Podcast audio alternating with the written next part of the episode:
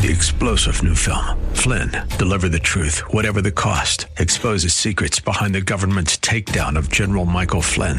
Flynn knew what the intel world had been up to. He ordered the first audit of the use of contractors. This set off alarm bells. He told the truth. He was the most dangerous person for Donald Trump to hire. They had to get rid of Flynn. Flynn, deliver the truth, whatever the cost. Available now. Watch it today. Go to salemnow.com. Salemnow.com. The Apostle John tells us in 1 John 3 4, sin is lawlessness. Lawlessness against the law of God.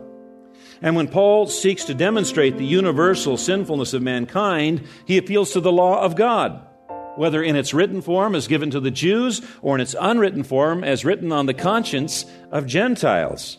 And in each case, sinfulness is demonstrated by the lack of conformity to the moral law of God. That is really a very good working definition of sin. Hi there. Welcome to Study Verse by Verse. And that is precisely what we're doing. Studying a series called Sharing Jesus. How do we share Jesus? Are there, are there foundations? And there most certainly are. Pastor Leighton Sheely is looking at the second of five of them. Man is a sinner. With the details, here's Pastor Leighton.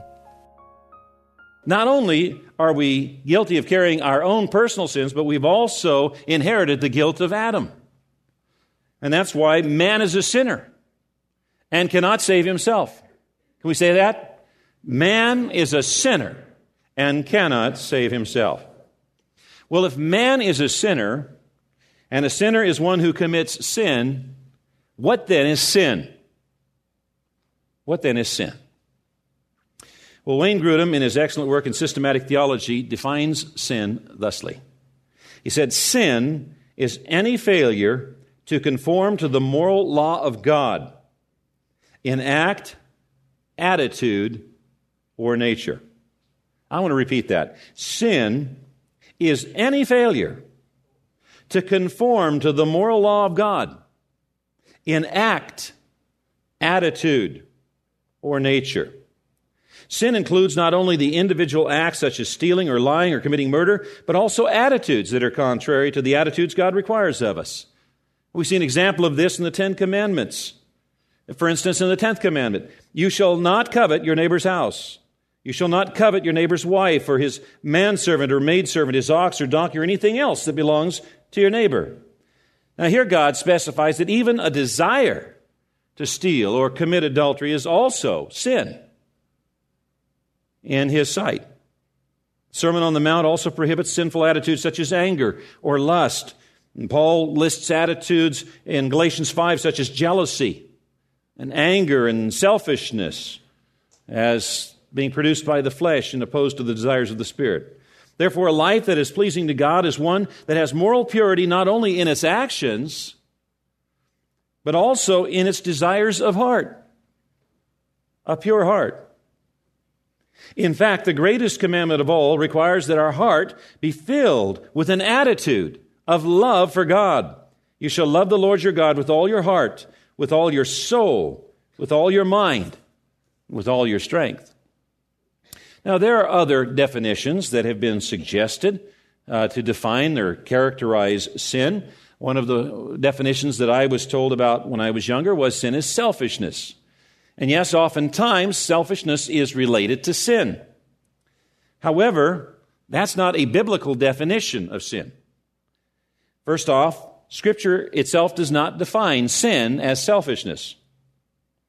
Secondly, um, some self interest is approved by Scripture, such as when Jesus said in Matthew 6:20, "Lay up for yourselves treasures in heaven." He didn't say lay up for someone else. He didn't say lay up for your family. He didn't say lay up for me. He said lay up for yourselves. Think about yourself. Put your treasure into heaven. And then, thirdly, not um, there is sin that is not selfish in the ordinary sense of the term. There are people who give themselves selflessly to false religions. And that, according to the scriptures, is sin although it's not selfish. And then there's a fourth reason why uh, selfishness is not really an adequate definition of sin, and that is because if that was a definition of sin, then we'd have a problem when God seeks his own glory. He is selfish about his glory, the glory that is due him and him alone. So, selfish isn't in and of itself an adequate definition of sin. It's better to define sin the way Scripture does, in relationship to God's law and his moral character. The Apostle John tells us in 1 John 3 4, sin is lawlessness. Lawlessness against the law of God. And when Paul seeks to demonstrate the universal sinfulness of mankind, he appeals to the law of God, whether in its written form as given to the Jews or in its unwritten form as written on the conscience of Gentiles. And in each case, sinfulness is demonstrated by the lack of conformity to the moral law of God. Lack of conformity to the moral law of God. Now, this lack of conformity to the moral law of God is uh, also illustrated in, in some of the other words that are translated for sin. Let me give you just six. Here are six words we find in the scriptures. First one is trespass. Now, we're familiar with that term. We see signs around that do not trespass. What that means is you have no right to be here. Get lost. Well, it is unlawful entry into a place you are not entitled to be. Spiritually, it might be seen as the intrusion of self will into the severe, into the sphere of divine authority. God says, Get out. You don't belong here. Uh, another word is transgression. It means a violation of the law, it, it means overstepping the boundary between good and evil. Transgression. Another word is iniquity. And the Greek word here speaks of an unstable person, some, someone who's not dependable and who lacks personal discipline. The uh, New International Version translates the word as lawlessness, and the Amplified Bible includes the thought of rebellion against all constituted authority. So it's, it's spiritual anarchy. Iniquity is spiritual anarchy. The uh, next word is unrighteousness, and it has the inverse meaning of the word righteousness. In the Amplified Bible, the word is translated everything not in, in conformity to his will, in purpose, thought, and action. And then the word, another word is ungodliness.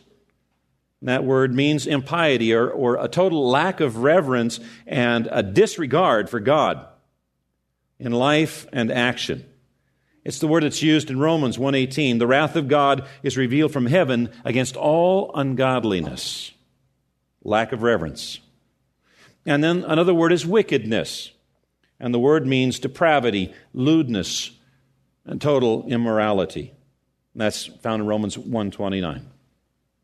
Now someone might say, "Well, pastor, is there a comprehensive list of sins?" Well, I'm going to invite you to turn in your Bibles to Galatians chapter 5. And the answer is, is um, I am not aware of a comprehensive list of sins. I am aware of several lists of sins, but I find that some items in some lists are not found in others and vice versa. But if someone might say, you know, to you, well, give me a list of sins. I want to see a list of sins in the Word. Well, now you know where to find a list of sins as an example in Galatians chapter 5. Now, the answer to the question begins in verse 19, but let me start in verse 16 so you have some context here. So I say, let the Holy Spirit guide your lives. Then you won't be doing what your sinful nature craves.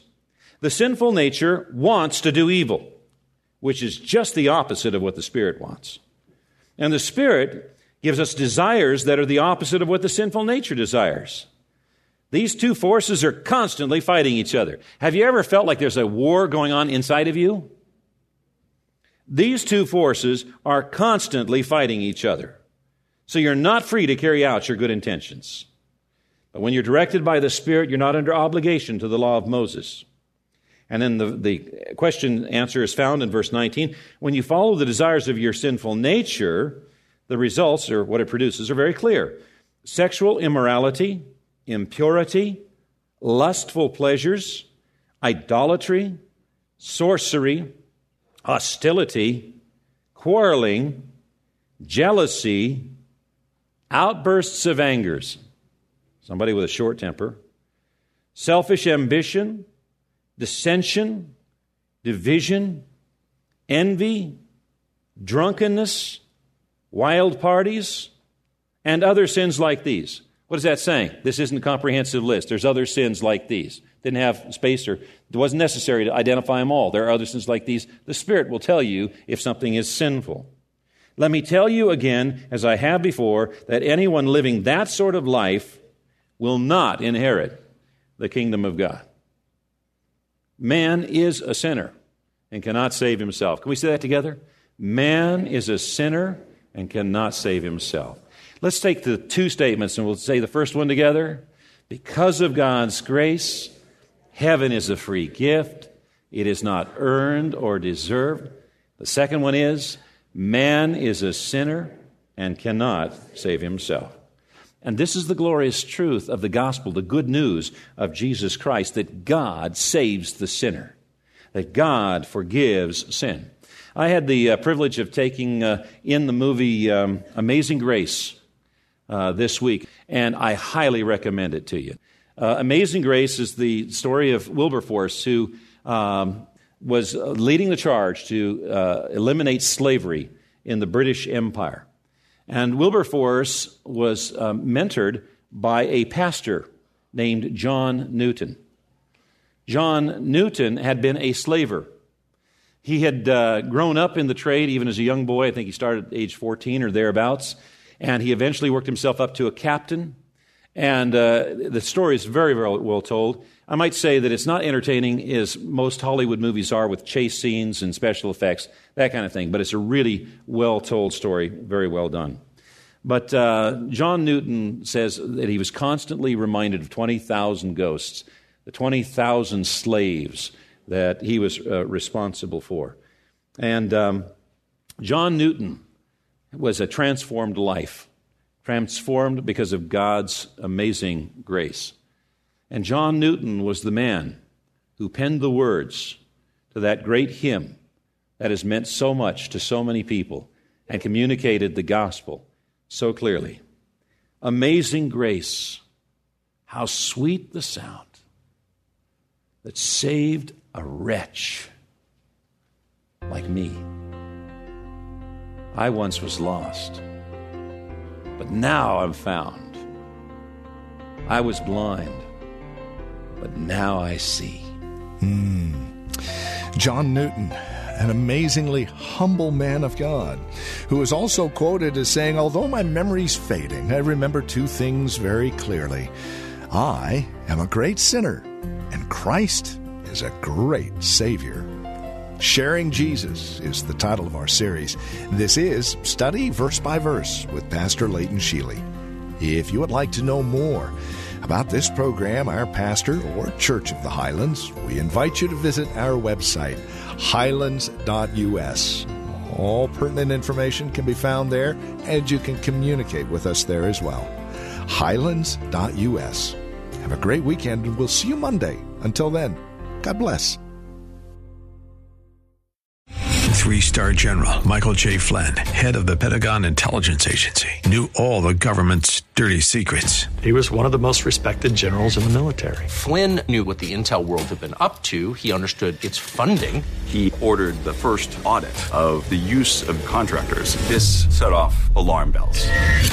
The explosive new documentary, Flynn, Deliver the Truth, Whatever the Cost, uncovers the facts behind this scandal. Flynn told the truth. He was the most dangerous person for Donald Trump to hire. I find out the worst enemy that I'm going to face in my life is right here in America. They took my assessment and they wanted me to change it. And I was like, I'm not changing it. They had to get rid of Flynn with in depth interviews, archival footage, and never before seen personal records of the man behind the headlines. I just felt like I was drowning. Flynn, deliver the truth, whatever the cost. Available now. Watch it today. Go to salemnow.com. Salemnow.com.